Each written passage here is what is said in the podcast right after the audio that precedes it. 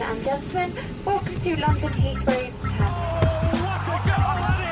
I think I'm a special guy. Correspondentes Premier. That would be very nice.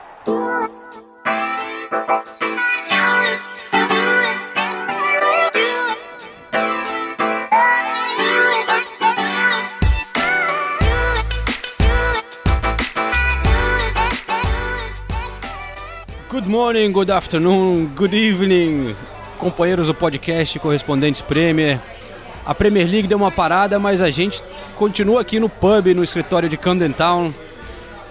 Eu, Nathalie Gedra, Renato Senise e damos as boas-vindas de volta mais uma vez. Sempre uma participação especial. Opa! Ulisses Neto, Participação especial é sacanagem, hein? sempre bom tê-lo de volta.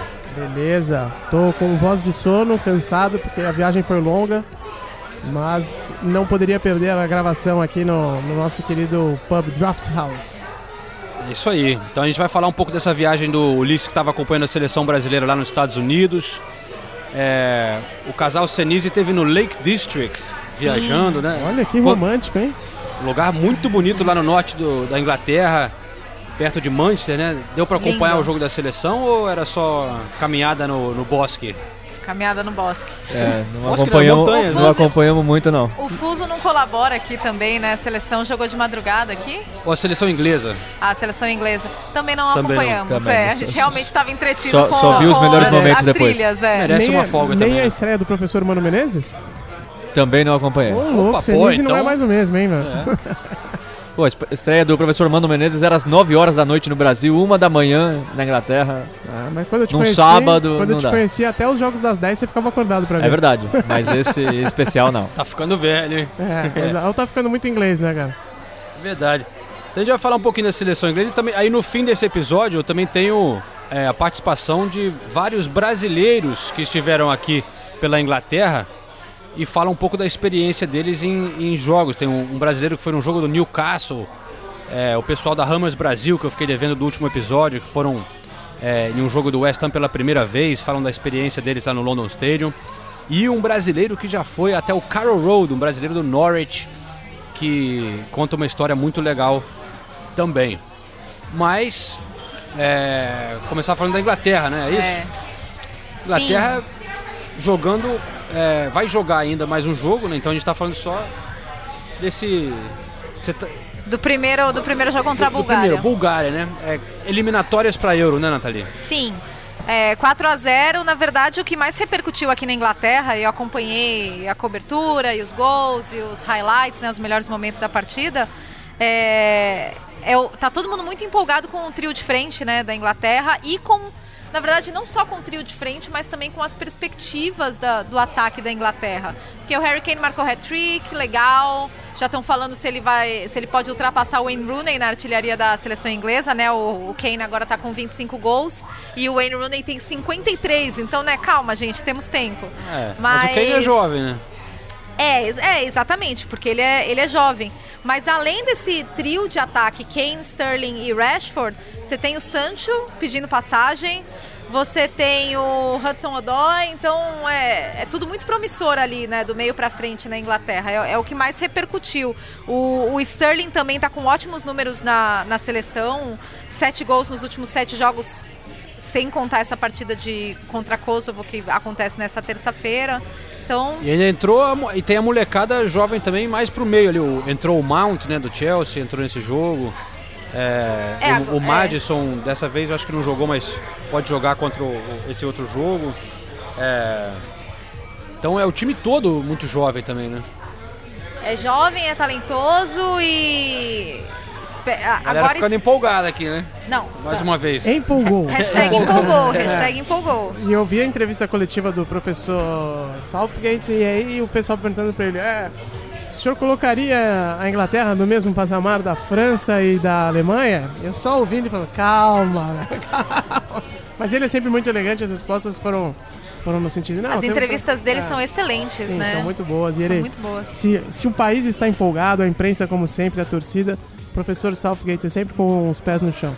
É interessante ver como o Mason Mount parece que já ganhou até à frente do James Madison, né? Que o James Madison, todo mundo pedia para ele ser convocado já há algum tempo. O Mason Mount aparecendo agora no Chelsea, fez uma temporada passada no Derby, mas segunda divisão. E aí o Mason Mount vira titular do Chelsea e entra já no jogo da seleção inglesa. Então parece que ele é a primeira opção aí dessa, desses jovens que estão estreando. A gente falou do ataque Sterling, Kane, Rashford, o Sancho no banco, o Hudson Doy ainda se recuperando de lesão, o Tammy Abraham também é visto com bons olhos, o Callum Wilson visto com bons olhos, o Dele Alli, ninguém nem fala mais do Dele Alli na seleção, mas ele tá lá também. Tem Então, o Loftus Cheek Tem o Loftus Cheek. É, eu entendo o otimismo. Tem muita gente boa que não tá nem sendo aproveitada ainda. Tem muita gente boa e jovem. E o trabalho do Southgate é muito bom. Eu acho, eu, eu vejo a Inglaterra, não- vou dizer que tá no mesmo nível de França, tudo, mas pra mim já tá na primeira prate- prateleira, assim. É, chega Em na condições Eurocopa de lutar contra qualquer um. favoritas. Então ganhou os, os três jo- primeiros jogos com muita facilidade, 5x1, 5x0, 4x0. Claro que o grupo não é muito difícil, né? E aí tem esse jogo contra o, o Kosovo que é interessante que a Inglaterra, pela primeira vez em muito tempo, vai jogar fora de Wembley, né? Vai jogar em, no St. Mary's, do Southampton. É, a última vez que isso aconteceu em um jogo oficial, assim, de eliminatória, foi quando o Wembley estava sendo reconstruído em 2006. Aí a Inglaterra deu uma rodada e tal, mas tradicionalmente eles jogam em Wembley, mas decidiram começar Vamos começar a rodar agora rodar também? um pouquinho, é, de vez em quando. Eu acho legal rodar. Sim, sim. Por mais que o Wembley seja o Wembley, mas pô. Claro, levar o Mas- futebol para outros é, lugares. né? Até porque o Wembley recebeu tantos jogos, tanto jogo da Inglaterra nos últimos anos que às vezes até a atmosfera não fica muito boa, assim. é, A galera já tá meio que cansada. Apesar de esse time tá empolgando, mas, pô, dá chance pra outras cidades, outros lugares. Eu acho legal essa, esse rodízio de estádios. É que quando o Estado gastou quase um bilhão de libras pra construir um estádio, né? Tem que Tem dar que uma- justificar, tem é, que dar uma é. justificativa Mas pra ele. agora todo ano tem jogo da NFL, É, futebol se não, não. americano, tem Ele é super shows. bem, é bem Pô, utilizado. Tem evento pra É, caramba é, em Wembley. É muito bem utilizado o Wembley, mas é, realmente quebra um pouco, né? Essa história da seleção inglesa não jogar lá, né? É, e eu queria destacar é, a história de Kosovo, porque a- às vezes a gente olha eliminatórias da Euro e fala, nossa, que saco, né? Tem um jogo fraco, uns jogos, né? Mas tem histórias muito legais e, e Kosovo é uma dessas histórias, né? Kosovo virou, foi reconhecido pela UEFA e pela FIFA em 2016 só e tá prestes, tá prestes não, tá brigando, né? Segundo do grupo. É, antes desse jogo contra a Inglaterra, vale lembrar que a gente está gravando uma segunda-feira à noite. É, mas independentemente do que acontecer, eles estão brigando para disputar seu primeiro grande torneio internacional. Né? Kosovo foi, foi reconhecido como nação em 2008 depois de um, de um período de conflitos na região. A Sérvia, por exemplo, ainda não reconhece Kosovo como, como um país. É aquela e, região. E era parte da Sérvia, né? Exatamente. E é um país de 1 milhão e 800 mil habitantes. É, vários jogadores que atuavam antes na Albânia, pela seleção da Albânia, e agora podem atuar pela seleção de Kosovo, agora é, jogam pela, pela sua seleção. É, eles já atuavam, já faziam jogos, mas não eram jogos oficiais. Então começaram a disputar jogos oficiais desde 2016. Então, é, quando a gente fala de identidade nacional, de construção de identidade nacional, o esporte desenvolve um papel muito importante nisso. E Kosovo é um, é um dos um desses casos, né? Seria um- algo histórico ver Kosovo classificando para a Eurocopa. Pô, e antes desse jogo da Ingla- contra a Inglaterra, tava invicto há uns 15 jogos. 15 né? jogos. Então, 15 assim, jogos de invencibilidade, venceu a tem chance, República tá Tcheca bem. no fim de semana. O é. grupo, né? Num, fora a Inglaterra, quem sabe? Sim, sim, é verdade. Confesso que eu tô torcendo agora, né? É, Porque mas- é uma história muito legal. É, mas sobre a seleção inglesa, eu só gostaria de lembrar que na última eliminatória também a Inglaterra ganhou todos, Todos, os jogos né? do É. grupo. Eu acompanhei boa parte deles na época. Fui, e era só essas babas também no grupo. Tinha San Marino, Lituânia. Fui conhecer a belíssima Vilnius é, por causa da seleção inglesa. E naquela época também era a mesma empolgação. Óbvio que era outro time, não tem a mesma qualidade, não tinham esses jovens. Já tava, no- mas já tava nesse Mas- processo de reconstrução. Mas foi bem na. Copa depois. Não, mas na Euro não. Ah, né? tá, Era eliminatória era pra pra Euro. Euro. E, o- e eu me lembro do professor Hodgson falando: não, esse time tem todas as chances de ser campeão. Na E Euro foi no- papelão, na né? Euro Perdeu da. Islândia. Exato, e tinha feito, e tinha feito 100% de aproveitamento na, na, na fase de eliminatórias, né? Então é bom eles darem uma segurada aí. ó. Mas a Islândia foi a história mais legal também, né? Da, da competição. Mas e, e- e o nosso Brasil lá, Ulisses? Como é, você estava lá em Miami, né? Seguindo o Daniel Alves. Isso, pra série que vai sair agora da Players Tribune, sai essa semana, o podcast é lançado na terça, né? A série sai na quarta-feira, o primeiro episódio. E aí fui lá acompanhar a seleção brasileira. Co- Acompanhar a seleção sempre é uma festa, né? Quando esses amistosos. porque- Festa pra você, né? Não, pra todo mundo, né? Os amistosos, né? Não durante a Copa. Tá né? bom. O hotel fica cheio de torcedor e tal. Os jogos têm bastante público. O estádio do, do Dolphins, né? O Hard Rock Stadium, que vai ser a final da, da- do Super Bowl esse ano, vai ser lá, em Miami. Estádio bem legal, foi reformado recentemente e tal. E, e tava cheio, 65 mil pessoas. A seleção da Colômbia não era a seleção mais forte, né? Mas foi bacana lá e a- o jogo pra torcida foi interessante porque teve quatro gols, mas a seleção ainda tá meio com o pé de breque, né? E durante a semana os jogadores do, da Premier League que também estavam lá conversaram com a imprensa. Um deles foi o Ederson.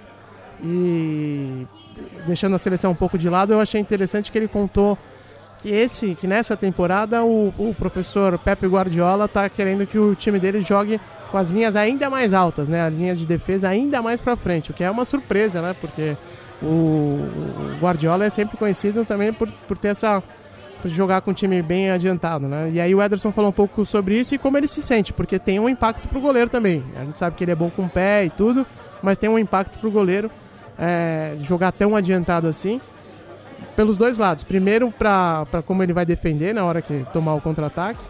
E segundo, também na saída de bola, né? Se é para sair com, com chute, com chutão, se é para sair com toque mais, mais curto e tal. Ele falou sobre- um pouco sobre isso. Vamos ouvir o que, que o Ederson comentou durante a passagem da seleção brasileira lá por Miami.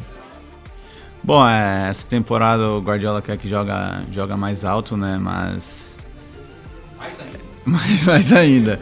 Só que é algo que eu não me sinto muito confortável jogando muito, muito alto. Eu prefiro jogar um pouco mais atrás, que fica mais fácil a tomada de decisão. E aqui na seleção também o Tite sempre pede pra gente jogar um pouco mais alto, tal, como a nossa linha defensiva faz uma pressão alta, fica mais fácil depois pra você fazer um, um corte de bola quando passa pelo zagueiro. E a construção de jogo aqui a gente tem- sempre opta pela construção inicial, sair curto, mas a gente treina outras jogadas também, sair da média e longa. Então isso depende muito da circunstância dos jogos. Normalmente o- o- as equipes que fazem pressão mais alta acabam deixando um- algum espaço de alguma maneira, ou seja, longa ou média. Então isso a gente acaba treinando no dia a dia e é algo que pode resultar na partida.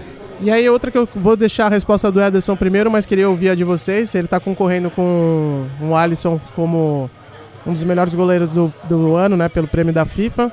O Ederson já tem o favorito dele e citou também a disputa pela vaga número um, pelo, a vaga, vaga de titular na seleção brasileira. Ele tá um pouquinho atrás do Alisson, reconhece isso, mas o Ederson sempre tem umas respostas também bem elegantes, né? E que valem a pena ser ouvidas. Então vamos escutar o Ederson em relação a essa disputa com o Alisson, não, tão- não só no prêmio da FIFA, mas também pela titularidade na seleção brasileira. Cara, é, todos nós sabemos a grande fase que o, que o Alisson vem vivendo. É, eu também venho tendo uma boa fase. É, é claro que são questões de oportunidades. É, eu, quando comecei minha carreira, quando comecei a jogar no profissional também, foi através de oportunidade. Infelizmente por uma lesão de companheiro, mas o jogador tem que estar preparado para todos os aspectos. É, eu trabalho como se fosse jogar sempre, então eu acho que isso acaba facilitando no momento que, que eu for utilizado. Então eu espero aproveitar bem as minhas oportunidades que eu tiver aqui e dar meu máximo possível. Então acho que um fator que pesa bastante é, é que o Alisson tem mais tempo de seleção que eu, ele tem já um, uma certa quantidade de jogos aqui muito grande. É, ele fez grandes, grandes partidas com a seleção, começou muito bem. Então, eu acho que isso é uma pequena vantagem que ele tem sobre mim, mas eu continuo trabalhando, dando o meu máximo para quando oportunidades surgirem como essa, eu souber aproveitar e dar conta do recado. Bom, eu acho que os três foram os melhores, mas eu, eu vejo o Alisson que está um passo à frente, porque ele fez um grande campeonato, é, ganhou a Champions, ganhou a Recopa da, da Europa, fez uma grande Copa América também. Então, eu acho que quem vencer vai ser merecidamente e, e eu fico feliz por ter dois goleiros brasileiros ter alcan alcançado esse patamar, a esse nível. Não dá pra, acho que não dá pra discutir, né? Do Alisson mesmo. Tem que ser do Alisson o prêmio, né? Foi o melhor da temporada, vocês concordam ou não? Goleiro? Goleiro. ah. Eu acho. Pra mim, sem discussão também. E que o Alisson merece ser titular da seleção. É, os ele dois, Tá, né? Ele tá um um passo à frente do Ederson. O Ederson é um ótimo goleiro, mas o Alisson é outro nível de goleiro, tá ali entre os melhores do mundo. Eu acho que essa discussão rende mais aqui na Inglaterra, né? Aqui na Inglaterra a gente vê isso bem dividido. A gente vê é, time Alisson e time Ederson muito claramente, né? E, e, é uma das perguntas que eu mais ouço aqui. Quando, quando alguém sabe que eu sou jornalista brasileira, é sobre o Alisson e Ederson. O que, que os brasileiros acham? Eles preferem o Alisson, preferem o Ederson, mas na verdade a briga é boa, né? Mas aqui a, a torcida do Ederson é grande também. É que o Ederson foi campeão da Premier League, né? Duas é. vezes chegou, encaixou muito bem no time do Manchester City, sempre vai bem. O Ederson foi eleito não, o melhor goleiro da Premier League. É, ele não, come, não, não, comete muitos erros. É... E o Alisson virou titular da seleção quando ele estava na Roma ainda, se não me engano. Sim. Né? Sim. E aqui eu me lembro que o pessoal falou, como assim não é o Ederson, né? Porque o Ederson já estava voando aqui, né? E na Roma é óbvio que a exposição é menor, né? Mas e o, o Tafarel é um grande fã né, do, do Alisson, sempre fala muito do. E o Alisson do, do Tafarel. E o Alisson do Tafarel, então essa daí eu acho que não é realmente meio que indiscutível, né? Só os torcedores do City talvez é, prefiram ver o Ederson, mas estamos nessa posição, pelo menos a seleção está bem servida. Peter Schmeichel escolheu o Ederson. É.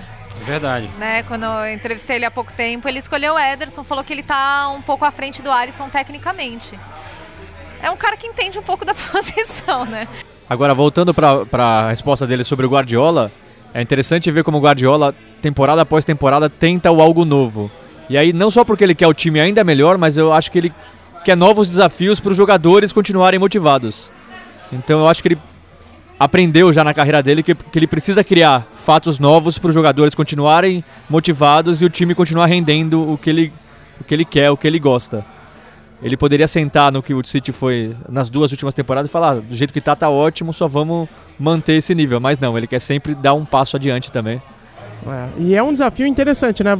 Porque o próprio Ederson falou ali, né? Tudo bem, o time tá com a linha alta, legal, pressiona na marcação do adversário lá, mas inevitavelmente você vai dar mais espaço, né? O espaço que você tá comprimindo em um lugar tá faltando em outro, né? Então também é um desafio para ele organizar o time dessa maneira, é, ainda mais aqui na Inglaterra que os contra-ataques são muito rápidos, né? Então acho que eu ainda não tive, por causa dessa correria da produção da série do, do Daniel Alves, eu reconheço que ainda não estou assistindo aos jogos com muito afinco, mas estou curioso para ver como ele vai, vai desenhar a equipe eh, evoluindo durante essa temporada. Falando na organização do time do Manchester City, Ulisses, tem aqui o, o link do Football Observatory, né, que você mandou aqui no grupo do podcast, que é uma, uma pesquisa que revela uma coisa interessante sobre o Manchester City, né? Que pela primeira vez um clube, na história um clube gastou mais de um bilhão de euros para montar é, o elenco. E é o Manchester City no topo dessa tabela, né? É, ele cita também o PSG, que está chegando perto, o Real Madrid, né? Como segundo e terceiro lugares. Mas também bate naquela coisa que o, que o Mourinho fala, né? Quando começam, quando comparavam ele aqui na situação dele com, com o Guardiola, ele fala, é, vai ver quanto ele gastou e vai ver quanto eu tô gastando. Né? E vai ver é, o que, que ele o, recebe e o que eu tô recebendo. O Manchester United é quarto nessa ah, lista. Ah. Então, eu acho que talvez a maior surpresa talvez seja essa, que o Manchester United está tão alto nessa lista e não tem os resultados, né? Pelo Manchester City gastou e tal, mas você vê que foi muito bem investido. É, porque o, Mourinho, é, o, o Guardiola não comprou o Alex Sanches, né? Então, tá, tá aí uma é. diferença, talvez, né? Uma mas, delas. Uma delas, mas outro ponto que eu achei interessante também foi a, foi a questão da disparidade dos investimentos, né? Que é algo que a gente sempre fala aqui, todo mundo está cansado de saber, careca de saber, mas toda vez que sai o número é legal para a gente poder comparar e, e, mostrar como a situação é, é, é bem peculiar aqui na Inglaterra em relação ao resto da Europa. A proporção do time que mais gastou para o que menos gastou na La Liga é de 100, vezes 148. Então o time que mais gastou na Espanha foi o Real Madrid, gastou 148 vezes mais que o Mallorca, que foi o que menos gastou. Na Ligue 1, na França, o Paris Saint-Germain gastou 114 vezes mais que o que menos gastou, que é o Nimes. Uh, e aí a gente vai para a Alemanha, Bundesliga, o Bayern gastou 85 vezes mais que o Paderborn. Na Série A, na Itália, a Juventus gastou 63 vezes mais que, a, que o Lecce.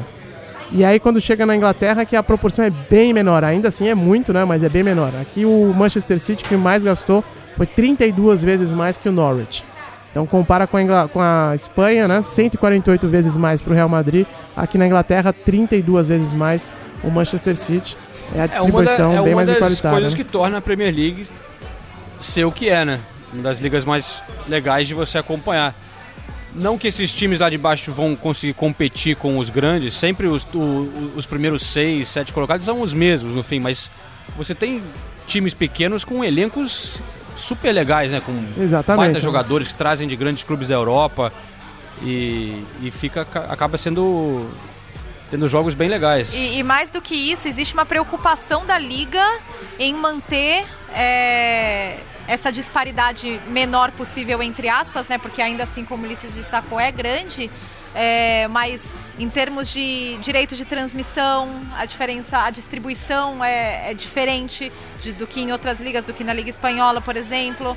É, então existem várias, vários é, várias atitudes, né, várias decisões da, da Premier League, da própria liga, para tentar preservar o máximo possível isso, ainda assim lutando um pouco, né? É, mas tentando remar contra isso, né? Pelo menos existe essa consciência, existe essa preocupação, né? E outro dado interessante é que houve uma inflação nas, na- nos passes, não, não é passe mais, né? Mas, mas nos contratos dos jogadores de 2011 para hoje de 181%, né? Óbvio que tem também a, a inflação da moeda e tudo mais para ser considerado, mas ainda assim é um, um valor bastante considerável. Vai do ano passado para esse foram é, houve uma inflação de 31% de acordo com essa pesquisa. Então, é um- são esses números são interessantes pra gente sempre ter na cabeça, né, para entender como as coisas estão funcionando aqui, né? Uma coisa que é, é, vale destacar também é que nesse prêmio da FIFA, que vai ter agora em, em setembro, é, geralmente a Premier League não vai tão bem, né? Apesar de há anos é, é o que mais gasta, é o que mais tem times e tal. Hi, tá chegando meu hambúrguer aqui, thank you very much. Demorou só uma hora pra chegar. Hambúrguer de Chegou no frango? O que do- que é isso? É de frango, é. Ah, pô, devia ter pedido Uma um pra mim também. Vou deixar aqui no. Obrigado, Senise. Bom, o que eu ia falar é que, apesar de tudo, toda essa gastança e de ter grandes estrelas, a- a Premier League raramente tinha alguém ali entre finalistas né, do, no, no prêmio FIFA e até na lista de jogadores que eles fazem o melhor time. Só que dessa vez, pela primeira vez em muito tempo, a Premier League é o campeonato que mais tem jogadores é, nessa, nessa lista que está disputando por posições, né? O, o- o time ideal. E tem o Van Dijk entre os Provavelmente três que tem ganhar, boa né? chance de ganhar. É. Ganhou já Acho da que- Europa, acho- né? A última vez que eu, acho que alguém ganhou jogando a Premier League, mas eu acho que é o Cristiano Ronaldo, imagino, né? Minha memória é meio. É, aí agora. Cristiano Ronaldo no Vamos contar com o Senise PVC aí. É, eu tam- também não, puxando pela memória, eu não sei, mas imagino que tenha sido o Cristiano Ronaldo. Mas isso tem explicação, né? Esses prêmios sempre. Primeiro que eu não gosto desses prêmios, eu acho eles é, muito políticos. É, tá aí o Modric, pra que não deixa mentir na temporada passada. Bom, enfim, daria vários exemplos. Mas o, o- o que mais tá pesando nisso é que durante todo esse período que a Premier League foi.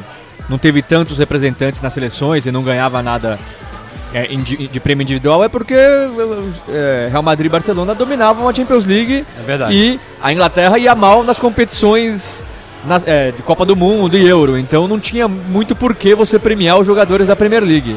Agora que a final da Champions League foi Liverpool e Tottenham, fica difícil eles não premiarem É. jogadores da Premier League. Mas de novo, eu não gosto desses prêmios, eu acho que os critérios são sempre muito subjetivos, tem muito interesse político, muita coisa por fora. Eu, eu acho que é mais pra festa, mais pra, pra mídia do que de fato um prêmio que, que eu leve a sério, assim. Por favor, pessoal. Vamos lá. Eu vou roubar uma batata também. Acho que eu vou ter que dar uma pausa aqui pra não gravar mastigando, pode ser? Vamos fazer uma pausa então. Pode um.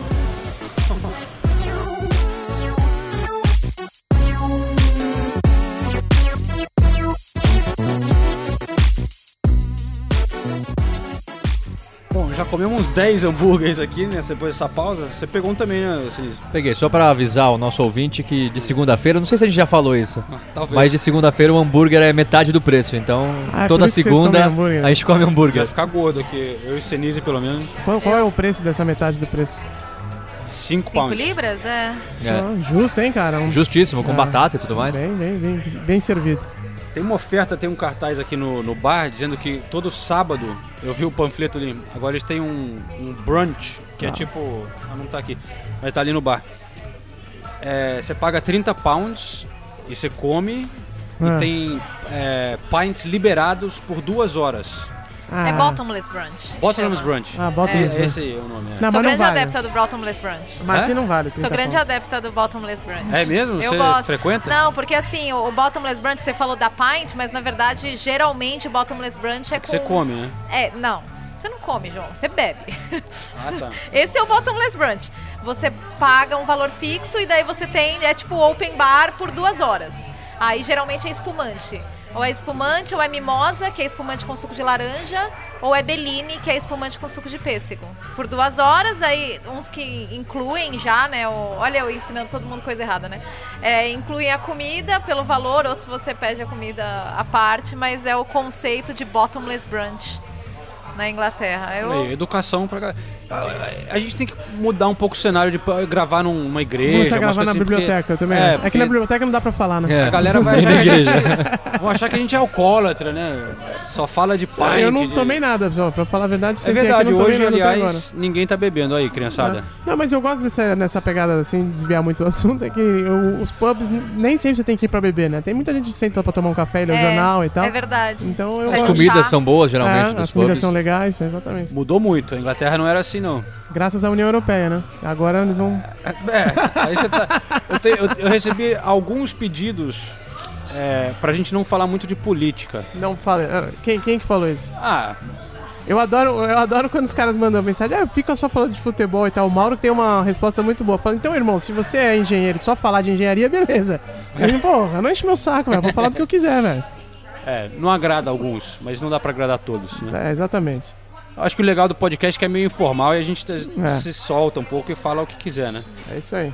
Mas enfim, vamos tocar o barco aqui, voltando ao futebol.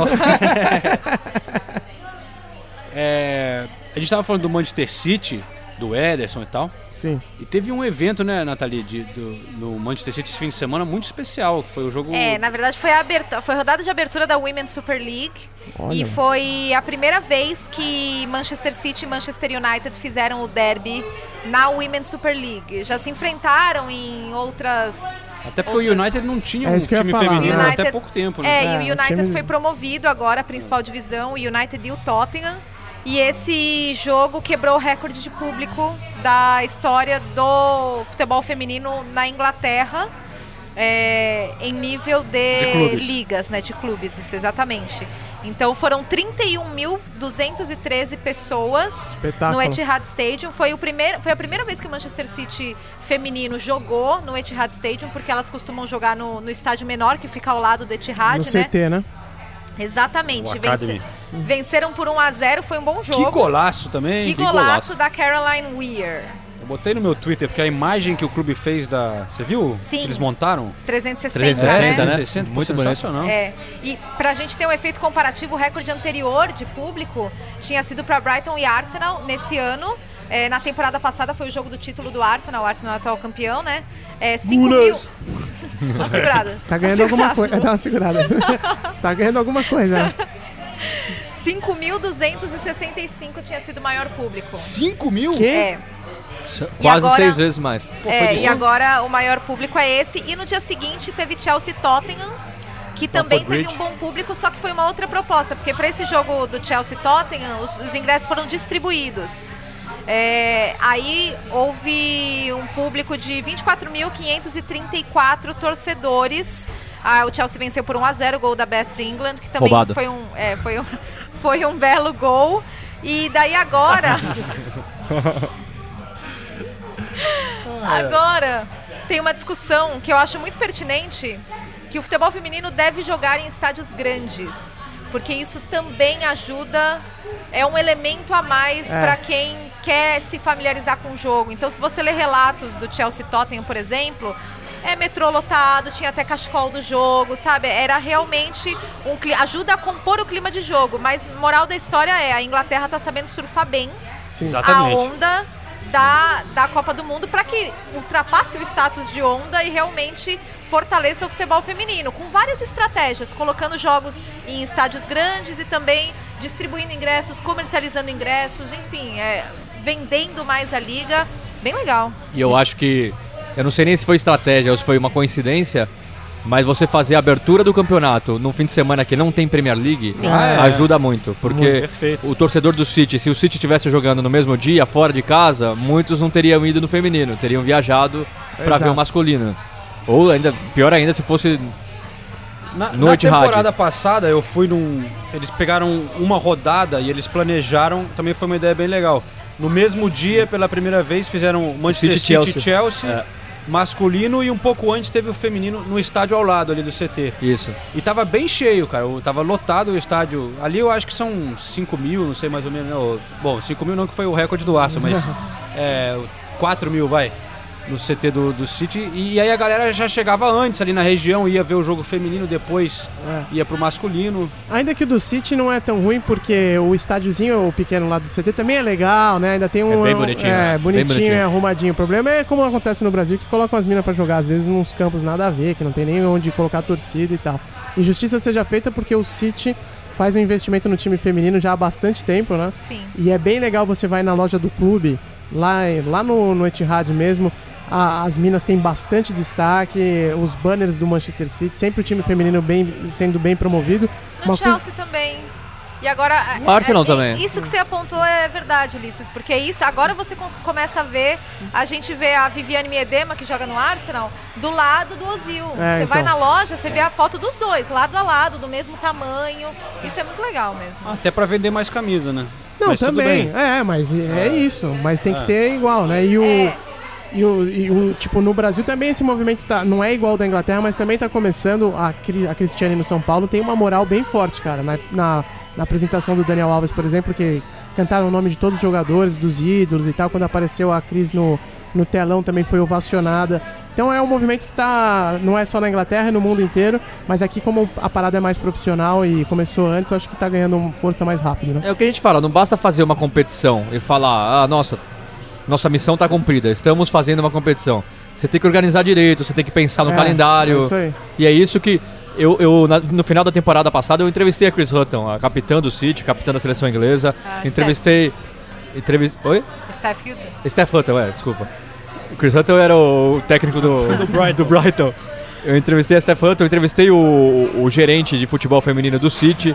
E uma coisa que eles reclamavam era do calendário. Falava que tinha semana que eles jogavam três vezes numa semana, domingo, quarta e domingo, e aí ficavam um mês, um mês e meio sem jogar. Então parece que para esse ano isso já está começando a ser corrigido. Então não basta só jogar as meninas lá numa competição desorganizada e falar, ó, tá vendo, não dá público, não dá renda, não dá nada. É óbvio. é. Você precisa ter uma organização, uma, uma competição minimamente bem pensada. E, e estrear, de novo, estrear num fim de semana que não tem Premier League, com o City United, o primeiro City United da história do- da, da- da- Premier League feminina. Tá aí o resultado, 31 pessoas, seis vezes o recorde de e público vai anterior. ter Tottenham e Arsenal no novo estádio do Tottenham, em novembro. North London Derby. Vai ter North Mais London um. Derby feminino lá. Ah, Muito então legal. vamos, esse a gente vai fazer a matéria então. Esse eu vou até comprar ingresso e vou como torcedor nesse, então. Legal. E olha, hoje o barman aqui é do Senise, hein? no- Que voltou o rock pesado. O DJ. De- é, mas é que eu. É o não tem DJ, escolhe, né? né? É o cara que tá atrás do bar que escolhe. É. Tava tocando Black Sabbath agora. Tava É- é tocando isso? Nirvana antes. É, banda lá de Birmingham. Birmingham. É. Né? A gente foi, a gente foi, o Black Sabbath acabou no ano passado. Eles fizeram os últimos shows aqui na Inglaterra, o Black Sabbath de Birmingham. Com o Ozzy e tudo? Com É, Ozzy e com tudo. o Ozzy, o último É show teve um show, Birmingham. teve um show em Londres que a gente foi aqui na U2 e aí eles fizeram mais dois shows, o último em Birmingham, que é onde eles Que dor nasceram de cabeça, e se conheceram e cresceram. Eu, eu ouvi, já que vocês estão falando do Black Sabbath, eu ouvi no, no podcast Chaco Rapadura, das nossas amigas aqui de Londres também. Opa, grande abraço pra. É, fizeram um estudo e descobriram que o Ozzy de fato tem uma genética bizarra que o permite utilizar drogas como um animal e ainda assim raciocinar de certa forma. Não, tal. mas o cara é lesado pra caramba, né? Mas tá vivo, Eu lembro entendeu? daquele- Mas tá vivo, é isso que Ah, mas se programa fizerem- MTV. Se fizerem esse estudo então com o Keith Richards vai dar a mesma coisa. É provável, Tem, é tem um monte aí desses é. dinossauros do rock que não viveram uma vida muito regrada e tem aí 70, E não 80 morreram. anos e continuam aí. Então aí, né? Senhores e senhora Nathalie, Vamos voltar à Premier League agora, Sim, masculina, sim. porque não tivemos rodada, mas tivemos a grande notícia do fim de semana, que foi nosso querido Ravi Gracia, que todos aqui já entrevistaram, Uma cara muito simpatia. simpático, né? E, e mandado embora do Watford, que quase não é surpresa, porque o Watford já mandou 10 técnicos, trocou de técnico 10 vezes desde 2012. Mas ele tinha ele foi o único que completou a temporada, né? Depois de Ele foi o único que renovou o contrato. renovou o contrato, Desde que a família Pozo É. assumiu o comando do time, do clube em 2012, como você falou, ele foi o único técnico que conseguiu renovar o contrato no final da temporada. Só que aí, quatro jogos depois, quatro. tchau. Pô, o cara foi à final da FA Cup, né? Fez uma temporada muito boa. O, aí, o Watford não chegava à final da FA Cup há 35 anos. Foi só- somente a segunda vez que o Watford chegou numa final de FA Cup. E na Premier League foi a melhor pontuação da história do Watford, com 50 pontos. E aí o cara é mandado embora. e traz um técnico que já que a tava volta, aqui, A volta foi dos que não foram. Que saiu também de um jeito. Quando, quando o, o Sanches Flores saiu, o Kiko Sanches Flores, é, também foi meio estranho, porque ninguém entendeu, os torcedores não gostaram. É, ele mesmo deu declarações falando que ele e a diretoria não renovaram o contrato porque eles viram a temporada do Watford 2015-2016, que foi a temporada que ele estava de formas diferentes. O Watford naquela temporada terminou a Premier League em 13º e chegou até a semifinal da Copa da Inglaterra e mesmo assim ele não ficou. O que demonstra o quanto a diretoria do Watford é aleatória em relação à escolha, manutenção de treinadores, porque o cara que não servia naquela época agora voltou a servir, porque o que servia dois meses atrás não serve mais. É, fica claro que eles acreditam que às vezes você precisa dar uma chacoalhada lá e dar uma. Vocês acreditam muito nisso. Não, mas né? e a, e a maneira como foi feita foi bizarra, porque Foi. você tem a, a- a pausa internacional. Eles ficaram. Eles, o, o Ravi Gracia foi mandado embora no sábado. Ele ficou. O que, que aconteceu nessa semana de treinamento? Eu queria saber. Porque ele ficou a semana lá e aí ele é mandado embora. 30 minutos depois eles já anunciam o Kik Sanchez Flores. Então, assim, não faz o menor sentido, nada faz sentido. E- E, o Ravi Gracia foi pego de surpresa, tanto é que o, a- o comunicado dele no Twitter prova isso. Ele falou, é, fiquei, fui pego de surpresa, não esperava, não sei o quê. É, fiz a melhor campanha do Watford na história da Premier League. Então, assim, é tudo muito Tinha bizarro. dado, tinham dado um contrato de quatro anos e meio para ele, 2023 dando uma brasileirada aí o, o Watford. O que falam aí nos jornais e tal é que os donos sentiam uma energia meio é, estranha no vestiário, que é, os jogadores não estavam empenhados como eles imaginavam. Mas, pô, bom, enfim. Tá aí o querido Watford e o. Mas o que, que é gente boa também, hein? Eu- É. Não, ele pode ser gente toca, boa, mas. Mas né? se, se existe merecimento, né? É que no futebol não existe merecimento, né? Mas É. o Ravi Gracia merecia pelo menos um pouquinho mais de paciência com ele, depois de tudo que ele fez na temporada passada. Espere pelo menos 10, 11 rodadas.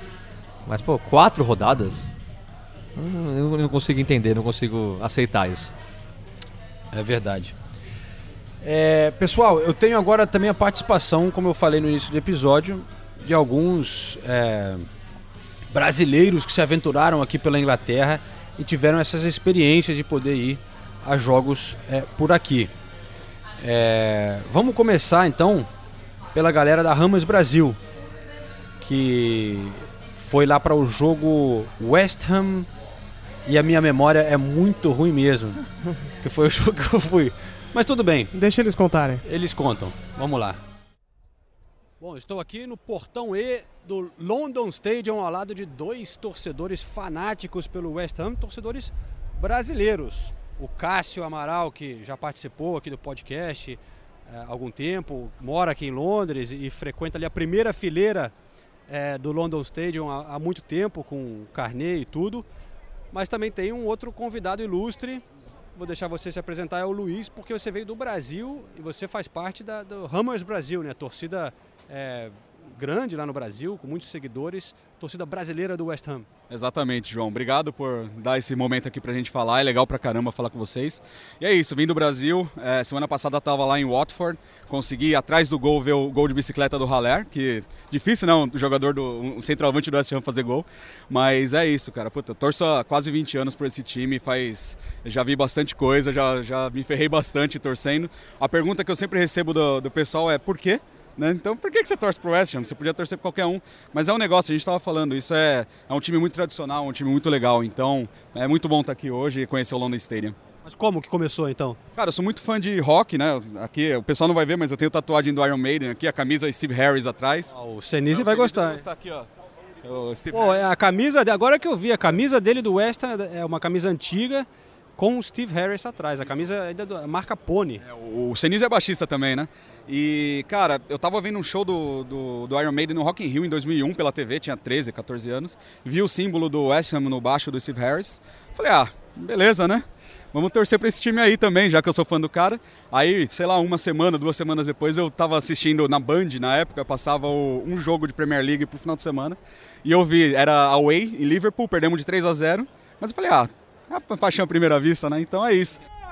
Cássio, você que vai a todos os jogos, aqui em casa pelo menos, é, tem sido uma- um início de temporada um pouco, vamos dizer, não muito regular para o West Ham, né, que não é novidade para esse time. Mas como é que tá assim a, a sua, mas também a, a sensação da torcida? Sente um clima legal no estádio? A galera está empolgada com as contratações? Como é que você vê esse início de, de temporada do West Ham? É, cara, a gente pode dizer assim, ó, que contra o Manchester City não foi o início de temporada. Não, não, não tem como dizer que foi o início de temporada que não tem, não tinha como vencer, era algo totalmente difícil. Ah, acredito assim que a nossa temporada começou contra o Brighton, foi um empate fora de casa.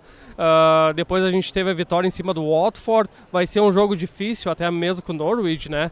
Ah, querendo ou não, o, o time deles é um time bem centrado, bem, bem treinado também, mas a, a sensação não só minha, que eu, eu tento absorver um pouco da torcida, é que a gente consiga beliscar alguma, alguma coisa essa temporada, né? Vamos, vamos tentar. Alguma coisa é o quê? É uma Europa League? Ah, chegar lá na Everton Cup que você Ah, Vamos chegar na Everton Cup. Legal. E vem cá, Luiz, pô, qual é a sua sensação de chegar aqui diante do London Stadium? Né? Eu sei que você está indo pela sua primeira vez aqui no estádio. Você já foi no, no Upton Park antes? É, então lá eu visitei e aqui hoje, cara, puta, é, é um negócio diferente, mas é uma sensação muito boa de estar aqui, a gente acompanhando o Brasil, é torcedor mesmo, tenho tatuagem desse time, então é, é, é muito legal, cara, puta, tá aqui e sentir a galera em volta, o pessoal gritando Irons, Irons no fundo aqui, eu acho que para participar da gravação, mas né, é um negócio muito legal, João, puta, muito bom.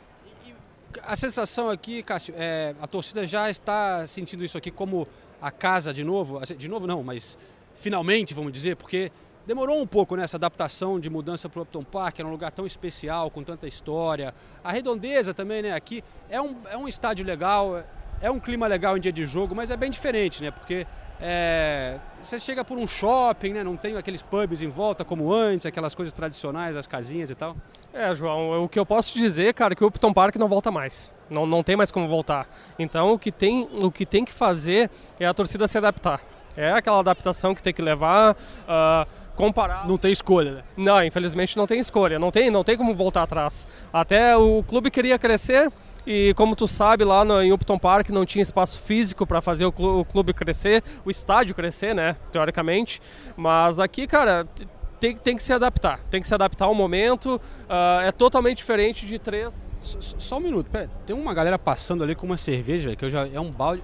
Aqui no West, aquilo ali é dois pints, velho? É o que vende aqui? É, um- é mais de um litro, é mais de um litro aquela pint ali.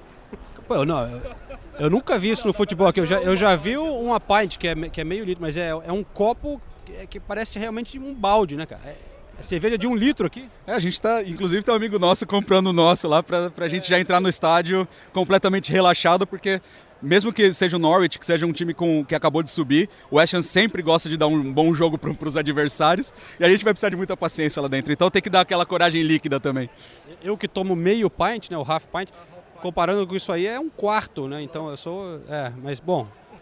Boa sorte então aí. Beleza, então. Muito obrigado aí por nos, nos receber. É um prazer enorme estar participando aí do podcast com vocês. E assim como não somente eu, mas todo ah, uma boa uma grande parte da torcida da, da- do West Ham no Brasil sempre está acompanhando o podcast e de, de coração valeu mesmo. Legal, então a gente até pede desculpas por não dar sempre tanta atenção pro West Ham, a gente costuma falar dos times maiores. A gente Não, tô de sacanagem, não, mas a gente já fez. Arsenal. A gente já fez. Tá falando do Tottenham, né? Não, é que a gente já fez até. né? Mas não tá falando do Tottenham, né? Não, não, é bom. Os times ali de cima da tabela, vai. Mas a gente já fez coisa especial. O West Ham tem um carinho muito grande com a gente. O segundo episódio do- do- da história do podcast foi um especial sobre é, o West Ham. É, e hoje também vamos tocar alguns dos cantos aqui. Olha aí, ó, chegando, a cerveja, é, mas ele não pegou o litro, não, ele pegou o pint normal.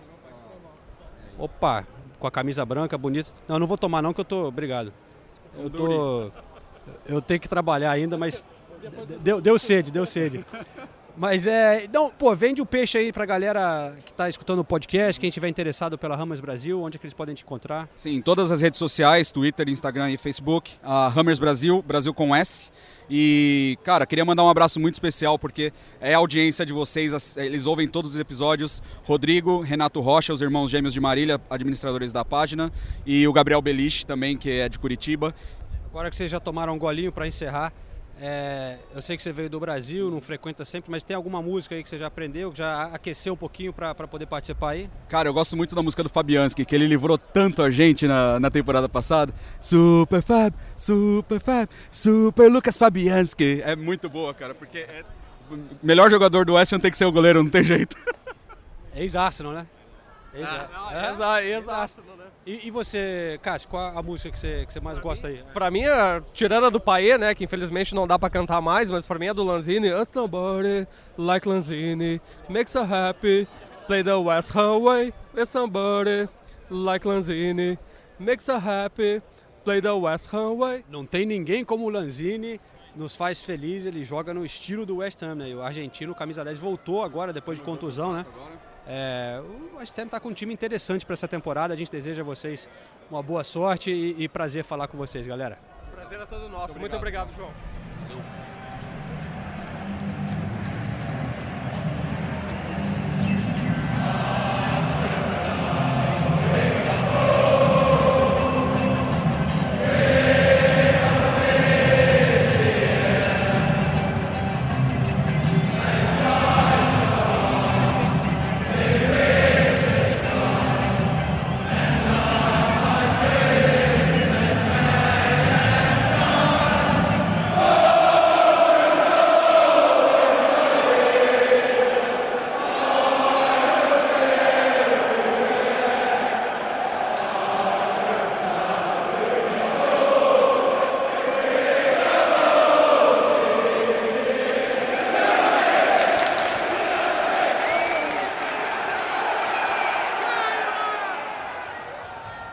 Pessoal da Hammers Brasil então trouxe sorte para o time. Foi 2 a 0 contra o Norwich naquele dia, gol de Armolenko e do Sebastian Aller. É, Agora eu também tenho a participação de um carioca que é torcedor do Norwich. É mole? O Lucas, que é o The Brazilian Canary no Twitter, é o arroba Norwich City. Torcida oficial do Norwich no Brasil.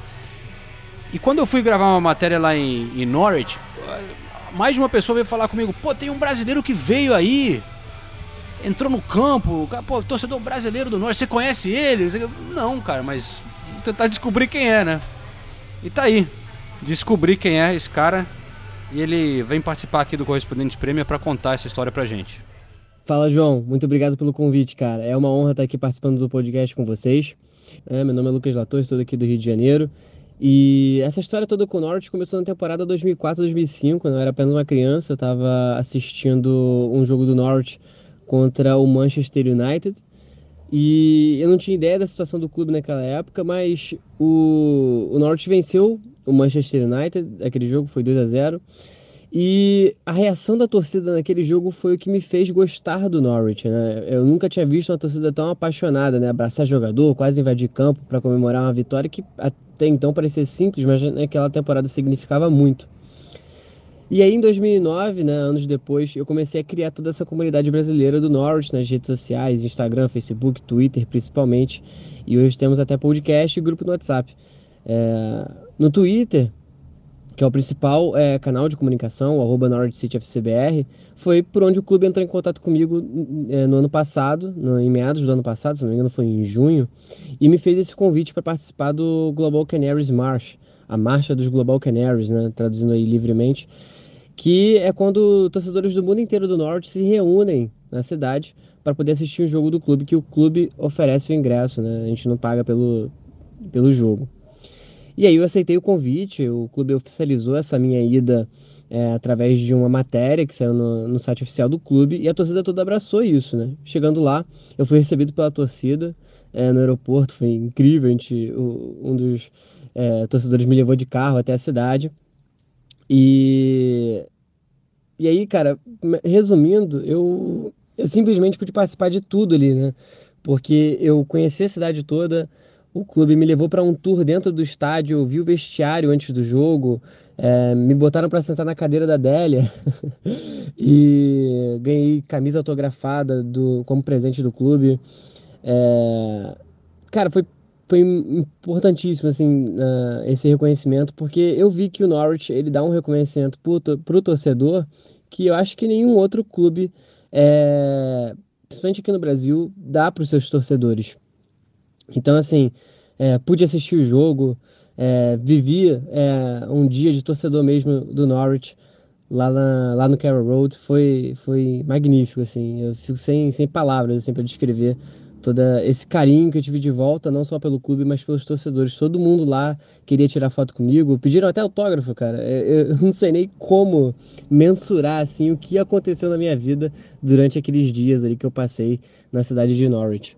Pô, que sensacional essa história, cara. E baita experiência mesmo, né? Imagino é, como deve ter sido, né? Você conhecer finalmente e, e, acho que é uma recompensa também de depois de ficar acompanhando o time durante tanto tempo na segunda divisão, né? É, mas é conta um pouco mais de, de assim de como que é o, o, o estádio Carroll Road, a cidade, né? Porque para quem não conhece no Brasil, né, é uma cidade bem pequena, né? E, e dá para ver que é um clube bem de família, assim, de fazer uma coisa dessas, né, de reconhecer o torcedor de outro país e botar para dentro do campo, realmente é uma, uma sensação de comunidade ali, né, que eles têm com a cidade, mas aí agora, claro, crescendo, estão tentando abrir isso para o resto do mundo, né. Pois é, João, e não só da segunda, mas em 2009 lá atrás, quando eu comecei a fazer todas essas redes sociais aí do Norwich, é, o clube estava na terceira divisão, então foi uma jornada longa até chegar aos dias de hoje.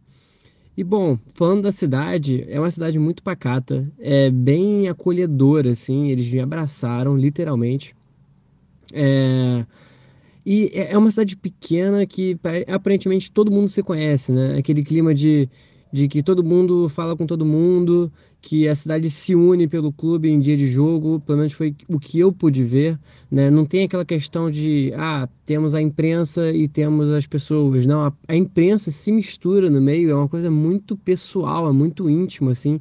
É, quando eu cheguei lá, inclusive, diversos veículos de imprensa vieram falar comigo, tanto a rádio BBC de Norfolk, quanto o Western Daily Press também, que é um jornal físico, né, mesmo, que tem lá, que também tem uma versão web. Parece muito, tentando trazer um pouco aí pro pessoal do Brasil, é, aqui do Brasil, é, parece muito com aquelas cidades de interior, mais ali de Minas Gerais, que são cidades pequenas, onde todo mundo se conhece, né? E tem uma pegada mais rural. Se bem que Norwich, no seu centrão ali, não é tão rural assim. É... E agora em relação ao Car Road, o Carroll Road não é um estádio super moderno, é um estádio muito bem arrumado. Ele não tem nenhuma falha de estrutura, assim, você vê que tudo está bem conservado, tudo é, tá tudo muito bem cuidado, tudo muito recente. O gramado, inclusive, quando eu fui lá é, durante o tour é, que eles fizeram no estádio, o, o guia ele foi explicando que assim que confirmasse a, né, a, a subida do Norwich à Premier League, o gramado seria todo trocado para o mesmo gramado que é usado no estádio do Arsenal, no estádio do Barcelona, do Real Madrid. outra coisa que eu pude reparar muito bem é que, assim, enquanto você tá entrando no gramado, aquela, aquele momento, né, aquela visão que você vê, caramba, eu tô passando pelo túnel dos jogadores, né, pra pisar no gramado, cara, isso é uma sensação de que você tá realizando um sonho, sabe? Você olha para os céus e fala assim, meu Deus, estou aqui dentro.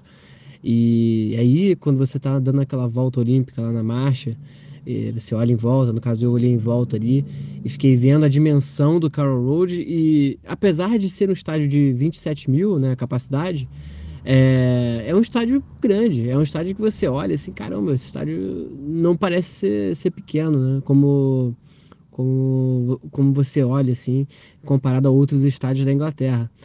Mas quando você tá ali dentro, cara, você sente a atmosfera, é um estádio que tem uma acústica muito boa, inclusive, quando eu tava passando, né? O Norwich tem uma música que diz o seguinte: é como se nós estivéssemos vendo o Brasil.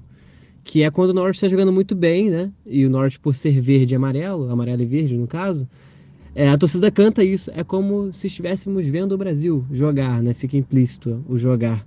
E aí, quando eu passei por esse setor, que era o Snake Pit, que é onde fica a torcida que mais canta do Norwich, eles cantaram isso para mim. E aí, amigo, aí as lágrimas vieram de novo, né? Porque já tinha chorado um pouco antes de entrar. Chorei de novo na hora que eu passei por ali. E.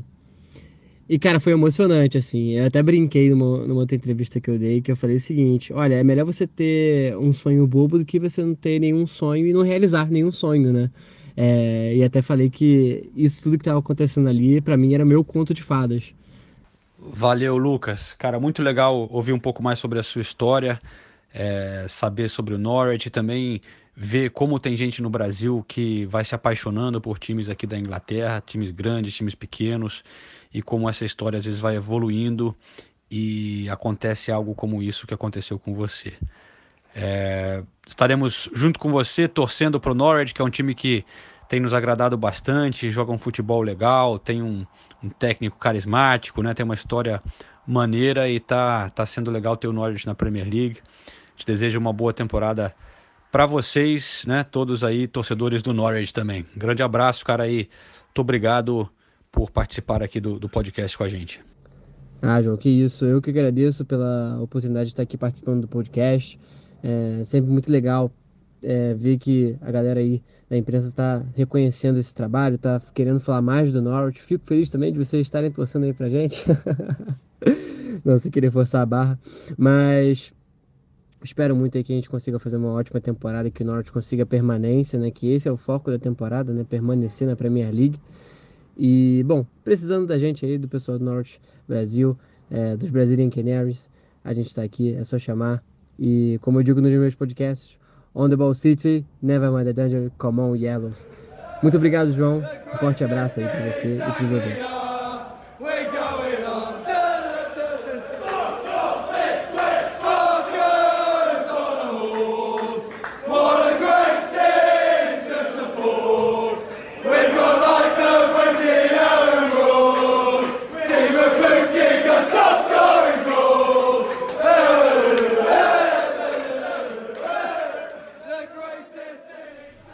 Muito legal essa história. Um brasileiro no campo de Carroll Road. E tá sendo legal ter o, o Norwich na, na Premier League, né? Não, não sei se vai sobreviver, mas vai. Vai ser legal, pelo jeito acompanhar eles. E aí, e um outro lugar muito legal é Newcastle. E tem um, um torcedor aqui do Brasil. Aqui do Brasil não, lá do Brasil, que foi realizar um sonho e visitar o St. James Park. E esse torcedor do Newcastle entrou em contato comigo pelo Twitter perguntando se eu conhecia um pub legal ou alguma coisa legal para fazer em Newcastle, porque ele estava indo realizar esse sonho de ver um jogo lá em St. James Park. Eu lembrei de um pub que tem em frente ao estádio, chama The Strawberry, o Morango, mas que é sensacional, desses pubs bem típicos de, de, de lado de estádio, todo decorado com Morangos. fotos. Tem um morango ali, mas é. Fotos de Atibaia. Fotos de, momentos históricos do. do Você já do foi na Newcastle. festa do morango? Não, nunca. Não? Tem isso? Tem no Brasil, hein? tem. Atibaia? Eu sempre quis ir na festa do morango. Tem as cidades do interior de São Paulo, tem a festa da uva de Jundiaí. Strawberry tem- Fields já foi. Sim, Ah, já. Já fui. Duas vezes. E que mal lhe pergunte, é verdade que Newcastle é a Salvador da Inglaterra, não? Bom, é legal pra. É bem animado, cara. É. Mas não tem carnaval, né? Não tem É carnaval, outro mas estilo. tipo, pegação, uma galera, Eu não fui nessa homens onda. e mulheres mano. de pouca roupa. É verdade, eu acho que sim, mas era... Eu acho que sim. Não, eles são bem loucos, os Jordys, né? Até em Tem o termos programa do... da MTV lá, o George Shore. George Shore, né? Liverpool também é bem louco. Você sair no É, centro de é. Liverpool na, no, num dia qualquer, parece meio Salvador também, esse estilo louco. Mas o, o Newcastle... Essa paixão que a gente fala muito aqui no podcast do Liverpool é, pelo futebol, lá em Newcastle também... Eu tive com o Alan Shearer essa semana, ele falou, pô, aqui é o único time da cidade, né, cara? É uma cidade apaixonada pelo futebol, aquela cidade também muito trabalhadora, de indústrias e tal, que os caras são loucos pelo futebol. E lá só tem um clube, porque todas essas outras cidades, a gente fala Manchester, Liverpool e tal, é mais... Então Newcastle lá é, realmente é a catedral, assim. Mas enfim, então vamos escutar do nosso companheiro que foi lá, conheceu o St. James Park e o pub The Strawberry. Fala, João, e aos demais integrantes do Correspondente Premier. É, meu nome é Tiago, eu sou de Patos de Minas e atualmente eu estou morando em Dublin, na Irlanda. É, pra- estou fazendo um intercâmbio é, de estudo e trabalho aqui. Já tem um ano que eu estou aqui. No último final de semana, é, eu realizei um sonho muito antigo meu, que é de assistir uma partida do Newcastle United, clube que eu já venho acompanhando há mais de 10 anos e me pergunto por que o time não consegue brigar lá em cima, sendo que tem uma das torcidas mais fanáticas da Inglaterra, um estádio esplendoroso, com capacidade para mais de 50 mil pessoas. E eu acho que a razão disso é por causa do dono que não consegue investir em grandes jogadores, mas eu ainda, ainda continuo torcendo para o clube, sofrendo e, e vibrando quando o time vence. E esse final de semana eu consegui embarcar para lá no sábado de manhã. O jogo era, era, era, era, é, à tarde, mas antes eu no Twitter mesmo eu, eu pedi um conselho para o João é, de um lugar bacana para visitar, porque eu não conheço a cidade, se ele tinha alguma referência para mim, para me poder visitar e poder curtir é, a atmosfera é, da Premier League e da cidade também, né? É, ele me indicou para me visitar o The Strawberry Pub, que é um pubzinho bem do lado do estádio mesmo, e não deu outra. A, a experiência foi surreal. Eu cheguei lá e ao colocar a bandeira do Brasil, os nativos, né, os locais começaram a me perguntar se eu era brasileiro, se se, se eu torcia para o Newcastle, ou só era uma só era por causa do Joe Wellington que, que acabou de chegar lá. E não, e, e, e- eu fui explicar para o pessoal, não, eu torço para o Newcastle já tem um tempo bom, tem 10, mais de 10 anos que eu, que eu, que eu torço para o Newcastle, e aí começaram a perguntar onde que eu vivia, aí eu explicava para eles é, que eu que eu estou morando em Dublin atualmente, mas que eu vim diretamente só para assistir o jogo, e, e eles sempre com uma com uma, uma pint na mão de cerveja, né? É, em que papo vem, papo vai, e a gente começou a trocar várias informações, começamos a rir, e foi uma, uma das experiências mais bacanas que eu já tive é, ao ir numa partida de futebol, porque eu, realmente o pessoal ali de Newcastle é bem fanático pelo clube, né? E puxa vida, foi muito bacana. É, saímos do, do pub com 40 minutos para assistir o, o, o, o jogo, passar é, o assento e tudo mais. E chegando ao estádio, eu- minha primeira sensação que foi de de olhar para o estádio e admirar aquela aquilo tudo, né? E a sensação era de, nossa, que, que, que lugar foda, sabe? E que, que, que valor tem ter ido lá e conhecido o estádio.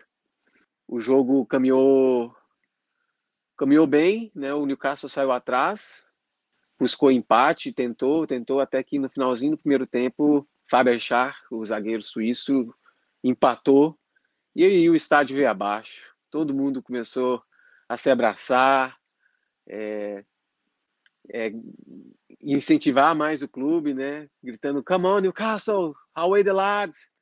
É, e foi uma coisa surreal, surreal para mim. Eu tô, tô muito feliz. Foi uma das grandes experiências que eu tive é, num estádio de futebol. Infelizmente a vitória não veio.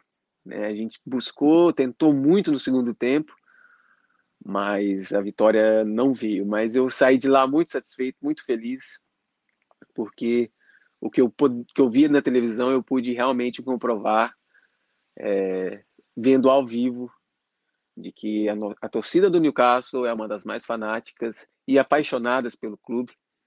É, é real. Tudo isso é real e a imagem que eu tenho na cabeça é essa e, e jamais vai sair. Né? É uma memória que está gravada e eu vou levar pro resto da minha vida. St. James Park. Conhece lá, Ulisses? É o único que está na minha lista que eu não conheço ainda. Dos, dos que eu gostaria de conhecer. Senise foi? Foi. Muito Gostou? legal. Lógico, muito legal. Estádio antigo, mas muito bonitinho, muito organizado. A torcida do Newcastle, eu acho, você falou, comparou com a torcida do Liverpool, eu acho uma boa comparação. E é uma co... torcida tão apaixonada quanto. Foi só curioso que a gente vê a emoção desse torcedor brasileiro que foi lá e falou que a torcida estava legal pra caramba, mas por acaso foi um desses dias que estava tendo protesto e boicote e foi a pior, foi o pior público do Newcastle em um, eu não lembro em um tempão assim, porque eles estão realmente Ashley? É, eles tem uma parte da torcida que está boicotando o, o, os jogos. Mesmo assim. É porque o que esse cara já fez de desrespeito com o clube não é brincadeira, né? E por ah. falar em desrespeito ao clube, teve a polêmica agora, né? Owen e Alan Shearer.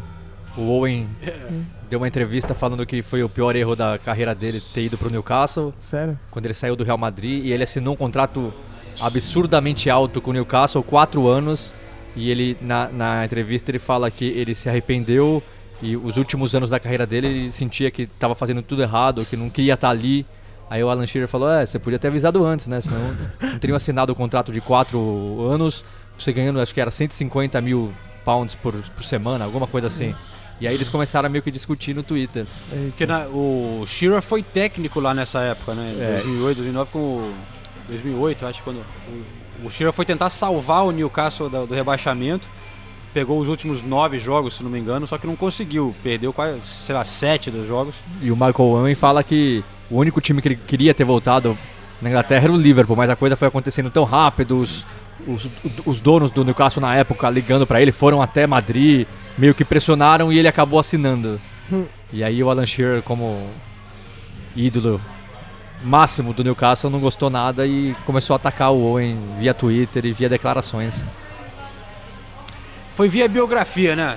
Foi via biografia. a biografia é. do Owen, porque fora isso o Owen é aqueles caras bem sem graça, né? É, bem sem graça. é, é, mesmo, é, uma boa definição, bem sem graça. Água de salsicha. Né? É. O Shira virou mais polêmico, de, sei lá, fala. É, e o Shira fala bem. Então, é, ele é bom comentarista também, eu gosto de ouvir. Ele é muito bom. Virou. Ele era ele era conhecido por ser bem boring, bem sem o graça Sheeran? também o Sheeran. Ah, é? é?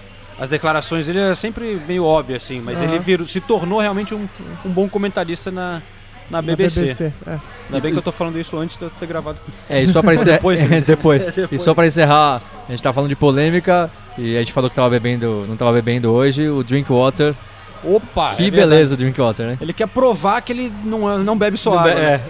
Que tinha sido tá, pego. Tá, tá mais do que provado. Temporada passada ele teve o é, é, drink drive, né? Ele é, licença, a polícia pegou é. ele. Ele bateu no muro. Aí tava com o dobro de, de álcool no sangue do que permitido, ele perdeu a licença. e agora ele E apanhou, né? apanhou na saída de uma boate em Manchester. Tava querendo arrastar a namorada de um outro jogador. Nossa. E aí Kleber o- gladi- Gladiador, é isso, né? É, mas assim, as testemunhas falam completamente alcoolizado. E aí ele foi expulso. E aí lá fora ele apanhou de uma gangue de seis caras que defender, saíram em defesa. Porque parece que o- esse outro jogador é um jogador, não é famoso, é de um clube menor. Falava, ele é minha namorada, sai daqui. Ele falou, não, eu vou voltar com ela pra casa. Ela vai pra minha casa, não sei o quê. E aí Nossa. expulsaram ele e aí apanhou de seis caras. Teve ligamento do tornozelo. Falaram que iam quebrar a perna do- É, dele. tudo. tentaram quebrar a perna dele, no chão, pisando nele, tudo pra quebrar a perna dele. Que isso. E aí o, o Chelsea no primeiro momento, ele estava emprestado pro Burnley, né? O Uhum. Chelsea e o Burnley no primeiro momento falaram que era uma, era uma lesão no tornozelo. é, não, não divulgaram nada, mas aí nesse fim de semana saiu a verdade que isso aconteceu. Tem fotos dele com a cara toda Estourada. toda estourada e Que faz, hein, Nicole? É melhor ficar na aguinha mesmo. é, nesse caso é melhor ficar na aguinha. Caraca. Bom, então com essa. Opa, saiu gol de alguém, hein? É, segunda-feira à noite tá. Vai, vai animar aqui no pub. então é isso, olha. Semana que vem estamos de volta e teremos um convidado especial, hein? Semana que Opa. vem temos surpresa aí no Correspondentes Prêmio. Então vou até guardar meu chinelo, porque eu vou participar desse programa aí. hein? Vai? Du, du, se- Olha. dois na Dois na sequência? sequência? Pela primeira Back vez na- back, nas duas últimas temporadas. back to back, não é assim que fala em inglês? É back to back. Então é isso aí. Então falou. Valeu, pessoal. Valeu, galera. Valeu. Valeu, gente.